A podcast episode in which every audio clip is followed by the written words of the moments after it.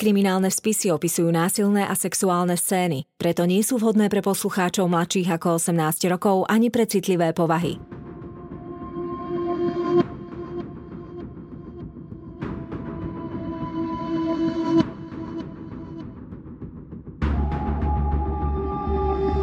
Spáchali ťažký zločin a pred spravodlivosťou sa im nepodarilo skryť. Na ich prípadoch pracovali len tí najlepší vyšetrovatelia. Každý z nich má v policajnom archíve svoj spis. spis.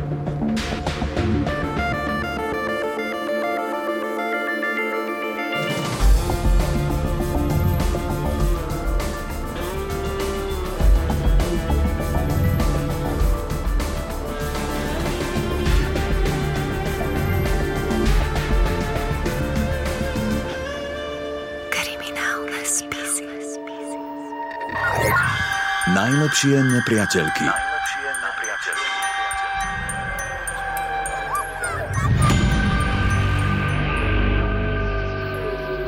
V zime v roku 2013, keď divoké Apalačské hory zasypal tichý sneh, prechádzala sa lesmi nečujná svorka kojotov. Biele vločky padali na rozkladajúce sa telo mladej dievčiny, vytrvalo a neprestajne kým ju neprikryli ako perina. Zatiaľ ju objavili len zvieratá, ale tie nemajú na svedomí jej smrť. V tom roku zmizlo v západnej Virgínii až 12 dievčat.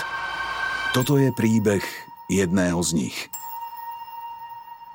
5. júl 2012 10 hodín večer 16-ročná Skyler sa práve vrátila domov z brigády vo fast foode. Otec Dave a mama Mary sedia pri telke. Opýtajú sa, či nechce večeru, ale Skyler odvetí, že nie je hladná, len unavená. Poboská rodičov na dobrú noc a zmizne za dverami svojej izby. Ľahne si do postele, z police vezme obľúbenú knihu Twilight o romantickej láske upírov na strednej škole a začíta sa. Ona sama ešte žiadnu veľkú lásku neprežila, nemá priateľa. Všetok čas venuje škole, brigádám a priateľkám z kresťanskej komunity. Je síce jedináčik, ale nie je rozmaznaná. S rodičmi má dobrý vzťah. Dovolia jej takmer všetko – Žiadny teror či kontrola. Vedia, že jej môžu dôverovať. O mesiac sa začne nový školský rok a Skyler premýšľa, kam pôjde na univerzitu. Uvažuje o práve a kriminalistike. Určite nezostane tu, v Morgantown, pánu Bohu za chrbtom. Západná Virgínia je jeden z najchudobnejších štátov USA. Je to biedný, ale krásny kraj – Väčšinu regiónu pokrývajú divoké Apalačské hory, nádherné šumiace stromy a práve tu Skyler vyrastala v malom mestečku na okraji lesov. Skyler je pôvabná a v škole obľúbená. Má belostnú pleť a krásne, žiariace modré oči. Má priateľov aj priateľky, svoju partiu, svoju svorku. Čo viac si môže tínedžerka na strednej škole prijať? Rodičia ju milujú, ale vedia, že raz odíde. Možno na miestnú univerzitu, ale možno aj ďalej. Známky na to má. Nebude to ľahké vyrovnať sa s tým, že ich milovaný jedináčik vyletí z hniezda. Ale čo už, taký je život. Len nečakali, že odíde tak skoro a za takých hrozných okolností. Pretože v ten večer videli svoju dceru živú posledný krát – na druhý deň, 6. júla, sa Dave vráti z práce už na obed, pretože vie, že Skyler má popoludní brigádu vo fast foode a bude potrebovať auto. Keď vojde, uvedomí si, že v dome je nezvyčajné ticho. Žiadna hudba, žiadne zvuky. Skyler! Sky! Zavolá, ale nik sa neozýva. Zaklope na dvere jej izby, ale neprichádza žiadna odpoveď. Stisne kľúčku. Dvere sú zamknuté zvnútra. Je to nezvyčajné. Skyler sa málo kedy zamykala, nemala dôvod. Ešte raz pohýbe kľúčkou, naváži sa do dverí, ale nedajú sa otvoriť. V žalúdku má zrazu zvláštny, nepríjemný pocit. Výjde na dvor, cérina izba je na zvýšenom prízemí. Obíde dom a zbadá, že okno na jej izbe je otvorené do Korán. Pod okno niekto pritiahol záhradnú lavicu, ktorá zvyčajne stojí bližšie ku vchodu. Dave na ňu vyskočí, natiahne sa a nazrie do izby. Je taká ako zvyčajne, uprataná v pastelových farbách, na stenách plagáty, počítač, knihy, všetko na svojom mieste. Len jeho dcéra chýba. Prečo by nechala do Korán otvorené okno a zamknuté dvere? A čo tá lavica pod oknom? Celé to nedáva zmysel. Dave berie mobil a i hneď vytáča Skyler, no jej mobil je nedostupný. Potom zavolá manželke a najlepšej cérinej kamoške Sheile. Ale nik nevie, kde je Skyler a prečo má vypnutý mobil. Mary ho upokojí. Skyler asi len vybehla, mobil sa jej vybil, možno ju do práce niekto zviezol, nech nerobí paniku. Dave si teda sadne na dvor, Vezme si kolu, laptop a čaká. Pozoruje rozpálenú betónku pred domom. Je leto, spárne a horúce. Ale ten zlý pocit v nohách, tá ľadová slabosť, mravčenie v prstoch, to zlé tušenie neodchádza. O hodinu volá Mary. Jej hlas znie už napeto a nervózne. Skyler, neprišla ešte, ani sa neozvala. Volali mi z jej práce, že dnes nedorazila na smenu. Idem okamžite domov. Strach sa postupne mení na spaľujúcu úzkosť. Toto sa jeho cére nepodobá. Skyler bola vždy zodpovedná, svedomitá a dochvíľna, priam neuveriteľne na 16-ročné dievča. Iní rodičia mali so svojimi pubertálnymi cérami plno problémov, ale oni nie. Niečo sa muselo stať. Nasledujúce hodiny rodičia strávili úpenlivým volaním na všetky možné čísla. Striedavo volajú Skyler, ktorá má vypnutý telefón, potom susedom, či ju niekde nezazreli, všetkým jej kamarátkam, aj tým najlepším, Sheile a Rachel, ktoré s ňou boli v kresťanských krúžkoch. Už je jasné, že sa deje niečo zlé – a zmiznutie céry oznámia na polícii. Večer k ním príde Sheila, najlepšia priateľka ich céry. Ani nezaklope, rovno vstúpi. Je u nich ako doma.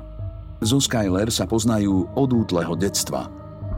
Už vo dverách vidieť, že je rozrušená, nervózna. Tiež sa o Skyler bojí. Aby sa všetci upokojili, kým príde polícia, Sheila navrhne spoločnú modlitbu – Mary súhlasí. Modlitba ich povzbudí. Chytia sa za ruky a spoločne sa modlia. Bože, prosíme ťa, vráť nám Skyler. Vráť ju zdravú a živú rodine a priateľom.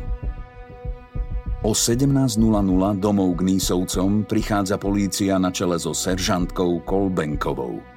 Prezrú izbu, vezmú si fotografiu zmiznutého dievčaťa, spíšu zápisnicu – Vypočujú rodičov aj Šejlu. Mala priateľa? Mala problémy? Vyhrážal sa jej niekto? Počuli v noci alebo ráno niečo podozrivé? Polícia nenachádza žiadnu stopu. Iba seržantka si všimne, že Sheila sa správa divne. Je zvláštne nervózna. Zatlačí na dievča, ktoré sa v slzách prizná, že klamala, keď tvrdila, že o Skyler nič nevie. My sme boli večer zo Skyler von, asi o 11. večer. Chceli sme si zafajčiť trochu marihuany. Nasadli sme do auta a išli na východ. Potom sme si zahúlili a o polnoci som ju zaviezla naspäť. Obaja rodičia sú šokovaní. Mary sa rozplače. Ich dcéra fajčila marihuanu. A večer za ich chrbtom, keď zaspali, vyliezla cez okno. Pohoršenie nad cériným správaním však vystrieda strach. Ak sa o polnoci vrátila domov, tak kde je teraz?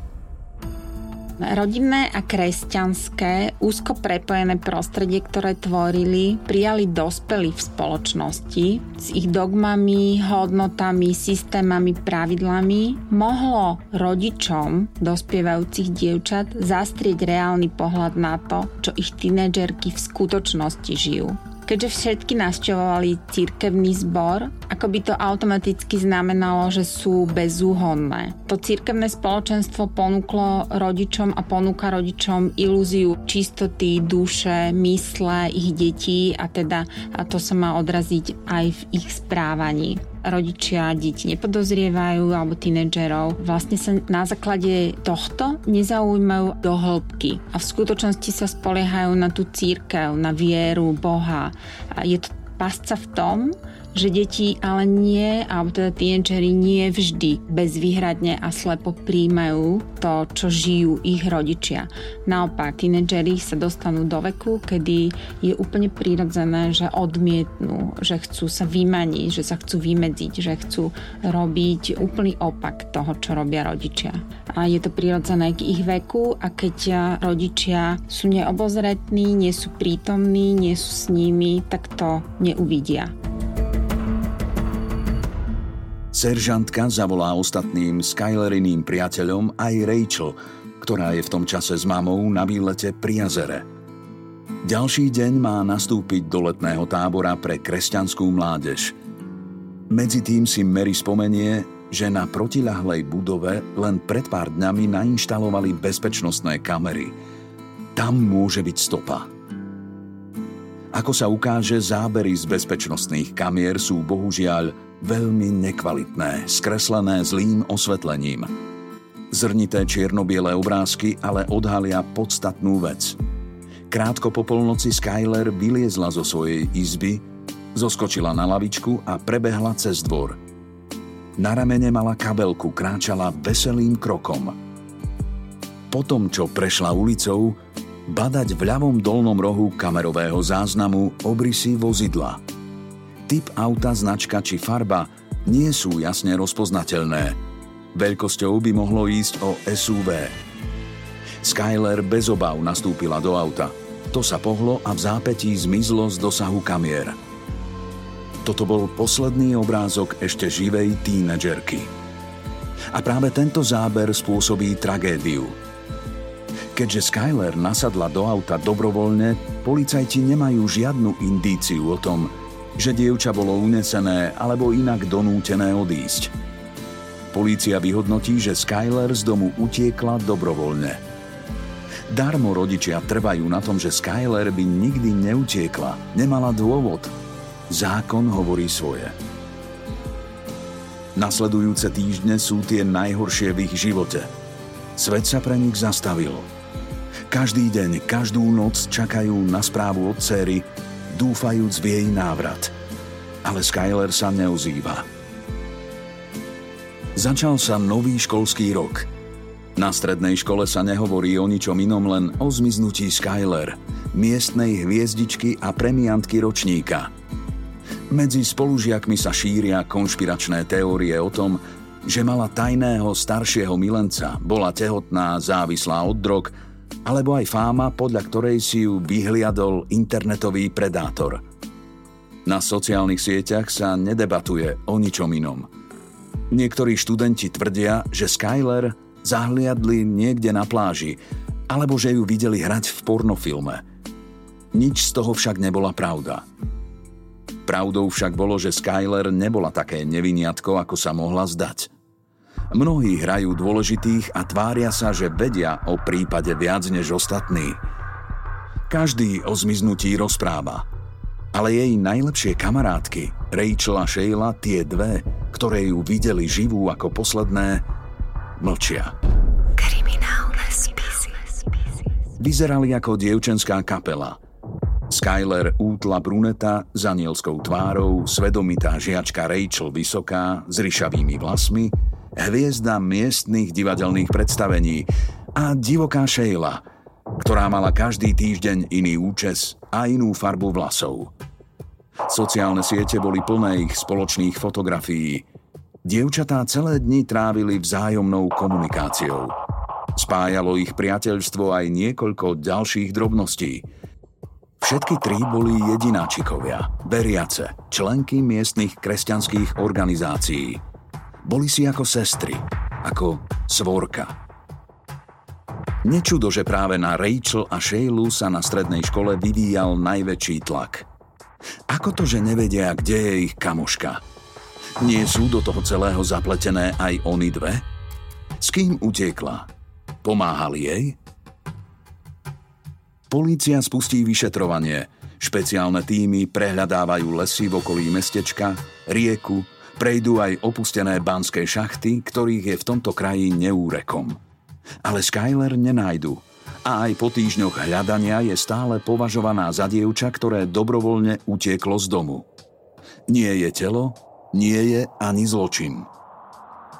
Tejto verzii Dave a Mary nemôžu uveriť, Napriek tomu, že netušili, že ich dcéra po nociach fajčí marihuanu, poznali ju. Neutekla by len tak. Napokon, ak by dievča chcelo uísť z domu, pripravilo by sa inak. Skyler si v izbe nechala napríklad zubnú kevku aj šminky. Neznášala svoje kučery, ale nevzala si žehličku na vlasy. Zobrala si mobil, ale nie nabíjačku. Nezbalila si žiadne šaty alebo kozmetiku odišla len s malou kabelkou na ramene. Možno dobrovoľne nastúpila do toho neznámeho SUV auta, ale určite so zámerom, že sa chce vrátiť. Aj keď sú tieto argumenty logické, polícia nemôže nič robiť. Prípad na chvíľu začne vyšetrovať aj FBI, či nie je prepojený s iným zmiznutím a zavraždením tínedžerky v okolí, ale žiadna spojitosť sa nepotvrdí. Rodičia aj Sheila spoločne vytlačia plagáty s fotkou Skyler a vyvesia ich po okolí. Aj keď dostanú desiatky oznamov, všetko sú to falošné indície. Žiadna stopa, žiadna aktivita jej mobilu či kreditnej karty, žiadne telo. Skyler akoby zaživa pohltili apalačské lesy. Tínedžeri utekajú z domu, keď sa necítia byť príjmaní takými, akí sú. Necítia sa byť rešpektovaní, keď majú pocit, že rodičia od nich niečo očakávajú, čo oni nechcú alebo nemôžu splniť. Keď e, to rodinné prostredie vnímajú ako nehostinné. Keď e, sú oni sami pre tú rodinu nepriateľní. Tínedžeri konajú e, poza chrbát v úvodzovkách rodičom, ak vedia, že ich správanie by nebolo príjmané. Preto je vlastne v tomto období veľmi dôležité, aby rodičia so svojimi tínedžermi zdieľali aktívne ten čas, ktorý majú, aby si ho vyhradili, aby eh, to nebolo len to povrchné, že ako sa máš a dostanú naspäť, že dobré a to je všetko. Je dôležité komunikovať a zdieľať s nimi všetky témy, aj teda, ktoré sú nám nepríjemné. Čas na sociálnych sieťach jednoznačne znižuje schopnosť empatie. Nejde o reálne fyzické prežívanie tých situácií. Ide mu to ako nejaký film nie je to skutočné. Čiže tá empatia sa automaticky znižuje. My nie sme reálne, fyzicky, neprežívame tie emócie, nie sme v tom ponorení, nie je nám nepríjemne naozaj. Máme od toho odstup, sme za zrkadlom, by sa nás to netýka. Prvá stopa sa objaví až po pár týždňoch. V okolí mestečka sa udeje niekoľko bankových lúpeží a pri vyšetrovaní sa ukáže, že bratrancom jedného z podozrivých je chlapec, ktorý so Sheilou chvíľu randil. Poznal aj Skyler. Polícia sa vyberie po tejto linke a začne zisťovať, či Skyler nebola zapletená do bankových prepadnutí. Kým sa policajné vyšetrovanie uberá smerom k chlapcom, seržantke jej ženská intuícia našepkáva, že za hľadaním stôp má ísť inou cestou – Vie, že stredná škola je ako vojna. Ak ju prežijete, ste víťazi. Jedného z policajných dôstojníkov poverí, aby si vytvoril falošnú virtuálnu identitu. Ten sa pripojí na všetky populárne stredoškolské účty a celé týždne až mesiace komunikuje pod falošnou identitou, pýta sa, počúva klebety a konšpirácie. Prezerá fotografie a statusy – Seržantka na to neskôr spomína. Ja som tým dvom dievčatám neverila. Celý čas som mala pocit, že vedia niečo viac. Niečo, čo nám nepovedali, nejaký detail, ktorý nám zámerne zatajili. Celá ich výpoveď o tom, ako Skyler vzali na jazdu autom, ako ju vysadili o polnoci o ulicu ďalej, aby nezobudili jej rodičov, celé to bolo akési perfektné, akoby naštudované a dohodnuté. Navyše na kamerových záberoch vôbec nebolo vidieť, že ju vzali a vrátili. Nebolo tam nič. Len to záhadné SUV. Aj ich postoj bol taký zvláštny. Rachel sa vôbec nechcela k prípadu vyjadrovať. Keď som ju prvý raz navštívila v tábore, aby vypovedala, bola vyhýbavá, chladná. Už vtedy som si na jej nohe všimla ošetrený škrabanec. Ale matka povedala, že sa s cérou boli člnkovať a dievča sa pri nástupe na loďku asi poranilo. Zatiaľ čo Rachel sa polícii aj rodičov Skyler stráni, Sheila je komunikatívnejšia, spolupracuje s políciou, každý deň sedí u rodičov Skyler, utešuje ich a modlí sa s nimi. Ale policajtom na jej správaní aj tak niečo nesedí. Má 16 rokov, ale vyzerá vyspelejšie – keď príde do vyšetrovačky, je vždy perfektne upravená. Krásne vlasy, make-up. Oblieka si minisukne a krátke tričká, z ktorých jej trčí pupok aj podprsenka. Neustále prehadzuje dlhými nohami, hrá sa s vlasmi, díva sa priamo do očí. Až sa niekedy zdá, že ich zvádza. Pre pána má 16 a flirtuje s nami ako Sharon Stone v základnom inštinkte, povie si jeden z vyšetrovateľov. Navyše sa ukáže, že Sheila klame. Sú to len drobnosti, ale aj tak klame. Tvrdila, že keď si išli zafajčiť trávu, vydali sa smerom na východ od mesta, ale pri preverovaní kamerových záznamov policajti zistia, že Sheilino auto išlo smerom na západ. Tieto dievčatá naozaj niečo vedia. Seržantka sa na ne snaží zacieliť vyšetrovanie, ale ide to len veľmi ťažko, keďže stále neexistuje žiadny priamy dôkaz. Na jeseň pomôže náhoda. Stopa, ktorá viedla k bankovým lúpežiam, sa ukáže ako slepá ulička. Polícii sa podarí digitálne upraviť a upresniť nekvalitné kamerové záznamy, ktoré ukážu, že auto, do ktorého po polnoci Skyler nastúpila, nie je SUV, ako sa predtým predpokladalo. Bol to sedan – veľmi podobný tomu, ktorý vlastní Sheila. A vtedy to seržantke docvakne. Došľaka. Veď to auto, to posraté auto na tom videu, to nie je cudzie auto. To je ten strieborný sedan Shaley, do ktorého Skyler nastúpila. Až po dvoch mesiacoch od začiatku vyšetrovania sa polícii podarí zhromaždiť toľko dôkazov, aby oficiálne vypočuli obe dievčatá na detektore lži. Vyšetrovateľka je presvedčená, že sa v tú noc stala nejaká nehoda. Skyler sa možno predávkovala, dievčatá spanikárili, niekde ju vyhodili z auta a teraz sa to boja priznať. 6. decembra obe dievčatá súhlasia s poligrafom. Sheila ide na detektor lži, ale ten ukáže, že jej verzia je plná dier. Pravdu však nepovie. O tri dni na to dostane pozvánku na poligraf aj Rachel, ale nedorazí. Na kryžovatke pri policajnej stanici v hysterickom záchvate vyskočí z auta a beží k Tare, máme svojej kamošky, kde sa zúfalo rozplače. Tara začne kričať na seržantku, že ničí život nevinným dievčatám – Slovná potýčka sa vyostrí do prudkej hádky, pri ktorej seržantke prasknú nervy. Príde aj na vulgarizmy a urážky. Seržantka je následne z prípadu odvolaná. Výsluch Rachel je pre jej zlý psychický stav odsunutý až na obdobie po Vianociach. 28. decembra na linku 911 zavolá vystrašená žena. Vzadu je počuť krik a plač dvoch žien – volá matka Rachel. Prosím vás, moja dcéra zbláznila sa, bije nás, ohrozuje nás. Zabarikádovala sa v izbe a vyhráža sa samovraždou. Rachel vybehne pred dom a reve na celú ulicu ako zmyslov zbavená. Na miesto okamžite vyrazí sanitka a Rachel vezú do psychiatrickej liečebne. Diagnóza? Nervový kolaps. Keď sa Rachel upokojí, dá si zavolať mamu, právnika a oznámi polícii, že chce vypovedať. Keď vojde do miestnosti vyšetrovačky, vyzerá pokojne a odhodlane. Policajti spustia kamery, aby všetko zaznamenali.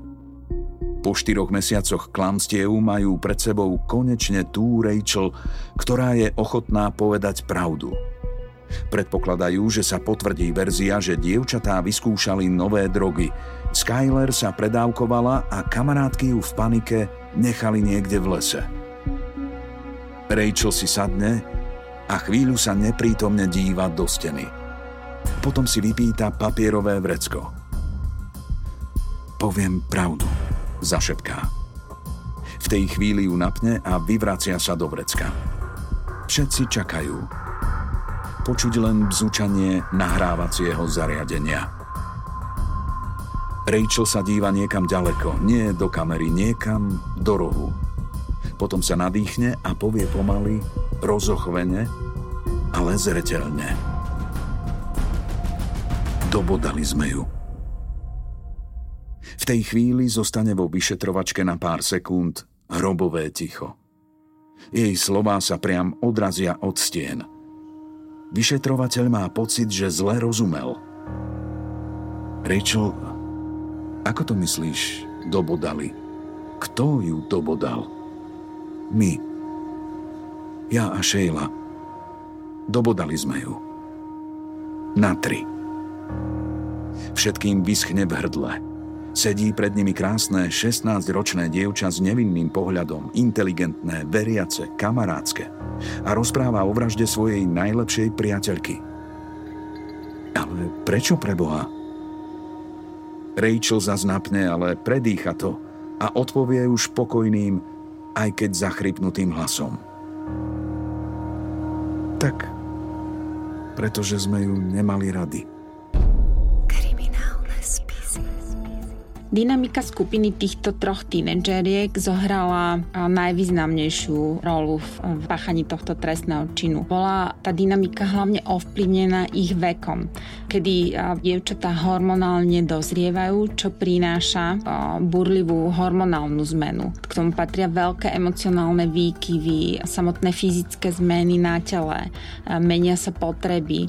Tie dievčatá ešte nemusia poznať svoju sexuálnu orientáciu orientáciu, takže môžu experimentovať, s čím sa ale nemusí spájať len dobrodružstvo, nielen slásť, ale, a naplnenie, ale aj veľký strach, pocit viny, špiny, vlastne negatívnych emócií. Na psychologickej úrovni sa popri tomto riešia vzťah sebaúcty a úcty k druhému. Z dostupných informácií predpokladáme, že Skyler bola oproti svojim kamarátkam v dozrievaní pozadu, čiže jej hormonálny systém nemal taký burlivý nástup. Prípadne mohol byť rozdiel aj v tom, že Skyler vyrastala oproti týmto dvom kamarátkam v úplnej rodine a teda mohla sa o svojich rodičov opierať dlhšie ako dieťa. Čiže bola oproti ním trošku detskejšia. No a tým sa medzi nimi tej skupine dynamika hýbala,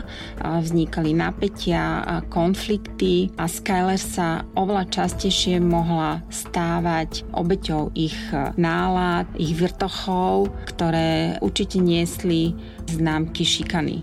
Ale keďže tínedžeri a všetky tri tieto tínedžerky boli jedináčikovia, majú v tomto veku silnú potrebu tej skupiny, tak aj napriek tomu, že v tej skupine im nie je dobré, oni v nej zotrvávajú, pretože je to ich skupina, ich sociálna bublina, ktorá je v tom momente, v tom veku pre nich veľmi dôležitá. Neodídu z nej, pretože je to skupina, s ktorou sa identifikujú, kde sa môžu porovnávať a, a väčšinou stojí na druhej strane oproti rodine. Od zmiznutia Skyler Mees už prešlo 6 mesiacov. Západná Virgínia sa medzi tým ocitla pod snehom. Sneh je taký pokojný, taký tichý. napísala raz Skyler v jednom zo svojich statusov. Aj ona je teraz ako sneh. Niekde leží a čaká, kým ju objavia. Po Rachelinom šokujúcom priznaní ju polícia vzala, aby im ukázala miesto činu. Dlho krúžili v Apalačských vrchoch a Pensylvánskych horách. Pod snehom totiž všetko vyzerá inak, tak nevinne a čisto. Rachel stále nevedela identifikovať miesto, kde sa to celé stalo, pretože svoju najlepšiu kamošku zavraždili v lete a príroda sa odvtedy zmenila. Musia počkať ešte týždeň, kým sa sneh trochu roztopí. Celý tým neúnavne hľadá. Prejdú hodiny, kým v lese konečne objavia telo. Teda už len ľudské pozostatky. Apalačské vrchy sú divoké a plné zvierat – z tela zostali len roztrhané zvyšky, bez hlavy. V húšti policajti nájdu mobil. Dajú ho na expertízu. Po týždni nachádzajú aj hlavu dievčaťa. Zostali z nej len ohlodaná lepka a vlasy. DNA analýza potvrdí, že ľudské ostatky patria Skyler Nies. Obe dievčatá sú obžalované z vraždy. Zo statusov na Twitteri Skyleriných denníkových zápiskov a výpovedí svetkov sa postupne skladá príbeh troch tínedžeriek s absurdne tragickým koncom. Sheila a Skyler boli kamarátky už od základnej školy.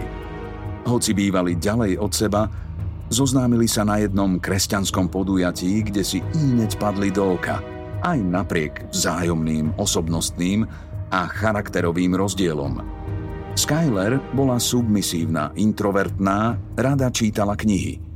Sheila bola z rozvedenej rodiny, divoká ako apalačské vrchy. A Skyler do života vnášala potrebný esprit. Ich vzájomné city boli intenzívne.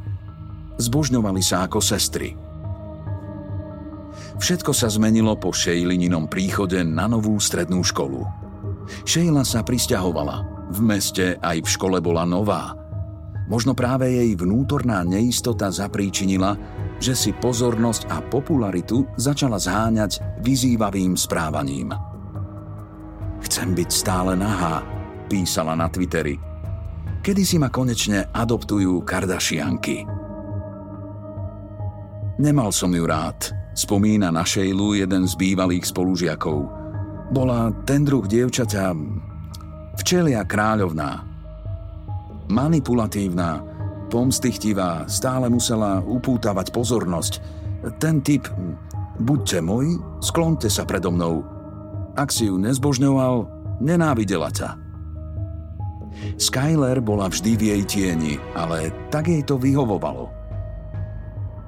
Symbióza týchto dvoch dievčat sa prerušila, keď sa do partie priplietla nová spolužiačka, Rachel. Aj ona pochádzala z rozvedenej rodiny, ale o to viac silne veriacej. Patrila do konzervatívnejšieho prúdu cirkevného zboru. Vysoká, atletická, s dlhými, ryšavými vlasmi. Kráska. Excelovala v prednese v školských predstaveniach, vždy hrala hlavné postavy. Stala sa z nich svorka – Rachel aj Skyler začali spoločne bojovať o pozornosť, lásku a uznanie v čelej kráľovnej Shaley. Tu nik ani krásou nemohol poraziť. Okrem toho, že spolu žili v reálnom priestore školy, žili ešte jeden život, ten virtuálny. Sheila aj Rachel mali svoje záľuby, divadlo, brigády, čítanie, ale Sheila tá žila na tweetoch. Keď kamošky nemanipulovala osobne, Kontrolovala ich skrz nespočetné telefonáty, statusy, fotografie a čety.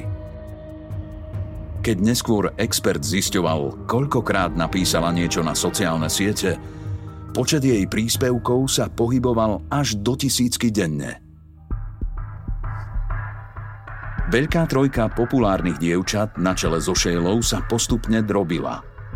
Predovšetkým vzťah Skyler a Shaley mal stále viac zádrhelov – Skyler už nemohla zniesť, že Sheila sa stále viac venuje Rachel.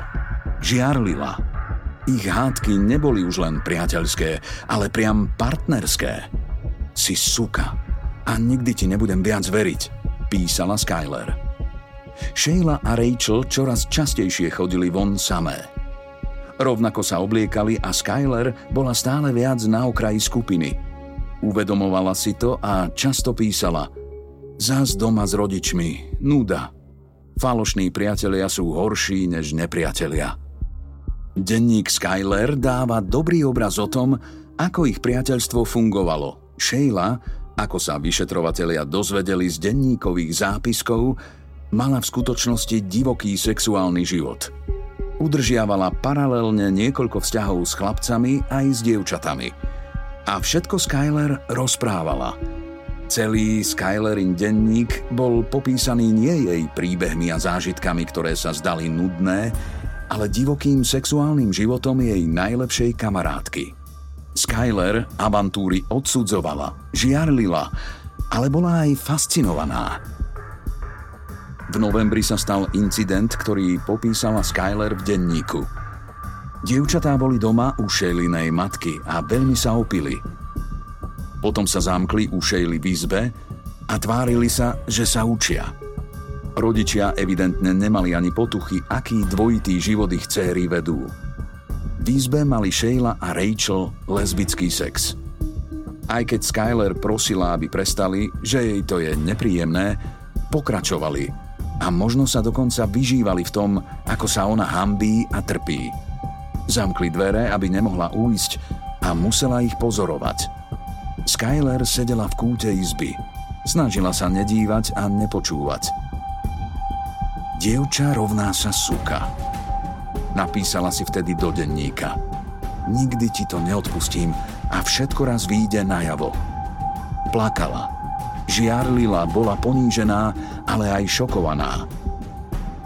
Lesbická orientácia jej nevadila, bola síce veriaca, ale aj bojovníčka za práva gejov – Ponížená bola kvôli tomu, že si uvedomovala, že jej dve najkamarátky to robia pred ňou, aby ju týrali. Tento incident sa síce vyriešil a priateľstvo bolo obnovené, ale nie na dlho. Konflikty sa vyostrovali a vyvrcholili v lete, keď sa všetky tri dievčatá rozhodli, že spolu pôjdu na týždeň k moru na Myrtle Beach. Krásny plážový týždeň sa ale skončil katastrofou. Sheila a Skyler sa celý čas veľa hádali, robili si hysterické scény. Po týždni konfliktov prišla Sheila za Rachel a navrhla. Musíme sa tej kravy zbaviť. Musíme ju zabiť. Pozreli sa na seba a obe vedeli, že to urobia. Nebolo v tom nič spontánne. Naplánovali to. Urobíme to na tri, povedala Sheila. Raz, dva a keď poviem tri, začneme bodať. Je to jasné? Platí.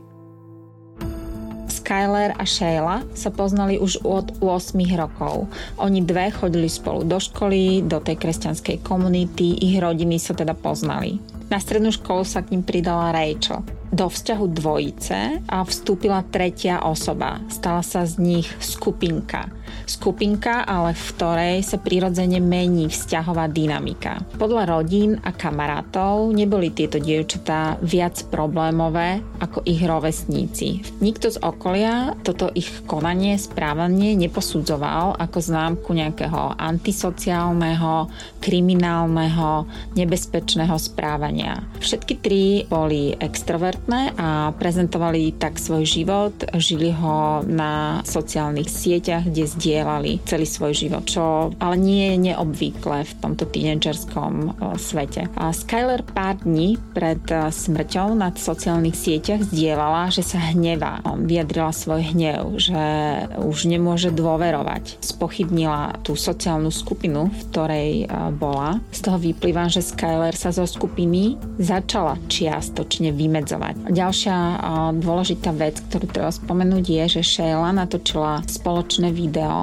kde sa pýta, ako by chceli zomrieť, ktoré závisila na sociálnu sieť. A pýta sa v ňom konkrétne na možnosti, ktoré ďalej rozoberala, či na chorobu, nejakú autonehodu, či e, utopením, alebo nejakým pádom, alebo nožom, alebo strelnou zbraňou. Tu zase vidíme, čím sa zaoberali tom obsahu, tými témami.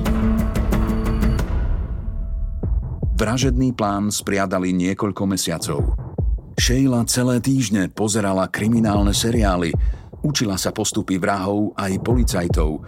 Tie neskôr využila pri tom, keď obratne manipulovala vyšetrovateľmi pri výsluchoch. Spolužiaci si neskôr spomenuli, že počuli rozhovory dievčat o tom, ako sa najlepšie zbaviť tela. Dátum vraždy určili na 5. júla, ešte predtým, než Rachel odíde do kresťanského tábora – Vedeli, že Skyler má v ten deň šichtu vo fast foode a príde domov okolo desiatej. Napísali jej, že si urobia prechádzku a ako vždy budú fajčiť trávu. Skyler sa chcela s nimi udobriť a tak súhlasila. Ako aj predtým, poza chrbát rodičov, kým spali či pozerali telku, zamkla izbu, obliekla sa, vyžehlila si vlasy, Dala pod okno lavičku, aby sa jej lepšie vyliezlo z prvého poschodia, vzala si svoje bongo a vyplížila sa z izby. Šejlino auto ju čakalo o ulicu ďalej. Dievčatá netušili, že v protiľahlej budove sú nainštalované kamery a to, že zaparkovali na okraji mŕtvého uhla, bola náhoda. Obliekli si staré hrubé mikiny, aj keď bolo veľmi teplo, pretože predpokladali, že budú po vražde od krvi. Sheila z kuchyne vzala dva veľké nože. Vzali aj čisté uteráky a vrece. Takto pripravené čakali na obeď. Keď Skyler nastúpila do auta, správali sa k nej milo. Nechceli, aby mala čo len tieň podozrenia. Sheila naštartovala a vydali sa smerom na východ. Na ceste však zbadali policajnú hliadku a keďže boli neplnoleté, Mali v aute marihuanu a nože, Sheila prudko auto obrátila a išli okľukou smerom na západ. Mierili na okraj mesta do lesov až na hranicu s Pensylvániou. Skyler nemala žiadne podozrenie. Tam v horách mali svoje obľúbené miesto, kde často zaparkovali, fajčili trávu alebo pili. Počúvali v aute hudbu a zhovárali sa. Keď vystúpili na okraji lesa, už bola nepreniknutelná tma. Nechali zažaté svetlá od auta. Skyler vyšla von ako prvá. Pozorovali ju, ako vo svetelných kúželoch pripravuje bongo. Išli k nej zozadu od chrbta. Potichu. Len lístie a vetvičky stromov im praskali pod teniskami. Potichúčky vytiahli z mikiny nože, odbalili ich z uterákov pevne chytili rukoveď do dlane. Teraz príde tá chvíľa.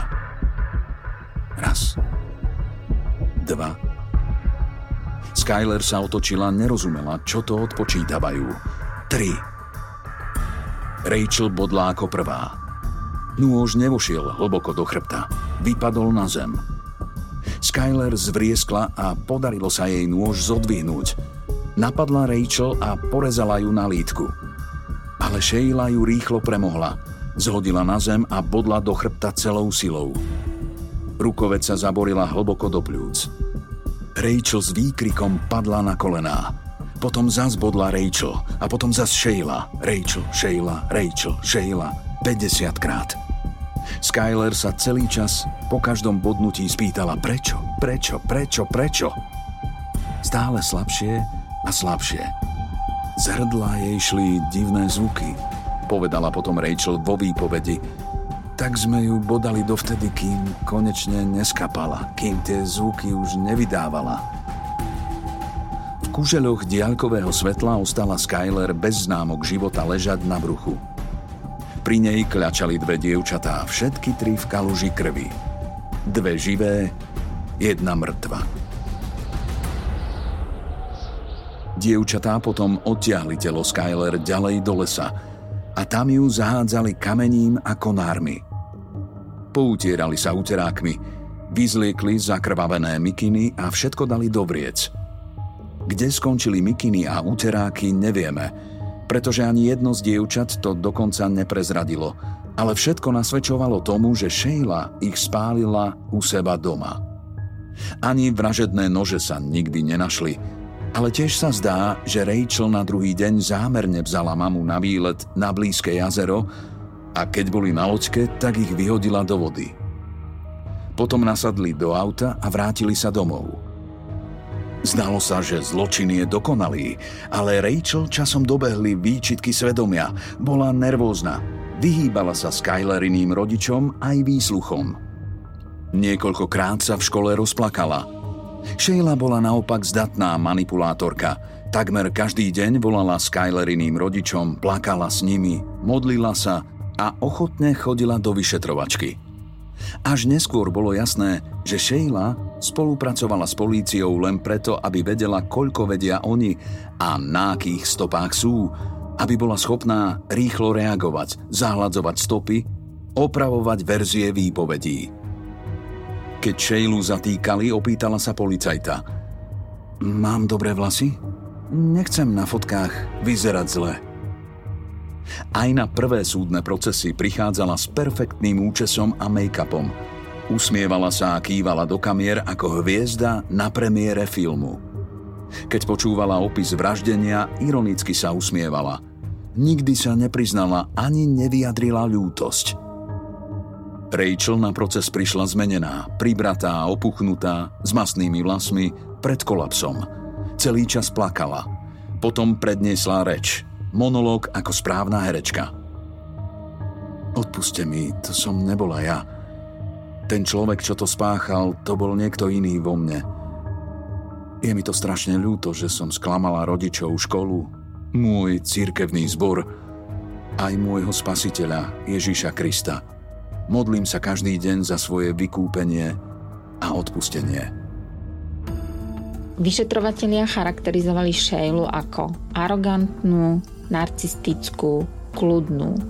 A pri zatknutí sa zaujímala skôr o to, ako vyzerá, či príde televízia, či bude známa. Bezprostredne po počine mala potrebu byť v prítomnosti Skylerinej rodiny, vidieť, čo sa deje na základe týchto informácií môžeme rozvinúť teóriu o tzv. vzájomnej psychoze. Čiže stačí, ak jedna z dvojice má treba nediagnostikovanú, nešpecifickú poruchu správania alebo nejakú diagnózu zo spektra psychopatie alebo narcistickej poruchy, tak e, takáto osoba môže v nevyrovnanom vzájomnom vzťahu sekundárne preniesť na tú druhú osobu takže za istých okolností veľmi pravdepodobne, keby boli každá sama, tak e, k takémuto spáchaniu trestného činu nepríde. Veľmi pravdepodobne do hry vstúpilo u týchto mladých vražetkyň strach z odhalenia v komunite, z odhalenia, z, z klamania, z podvádzania.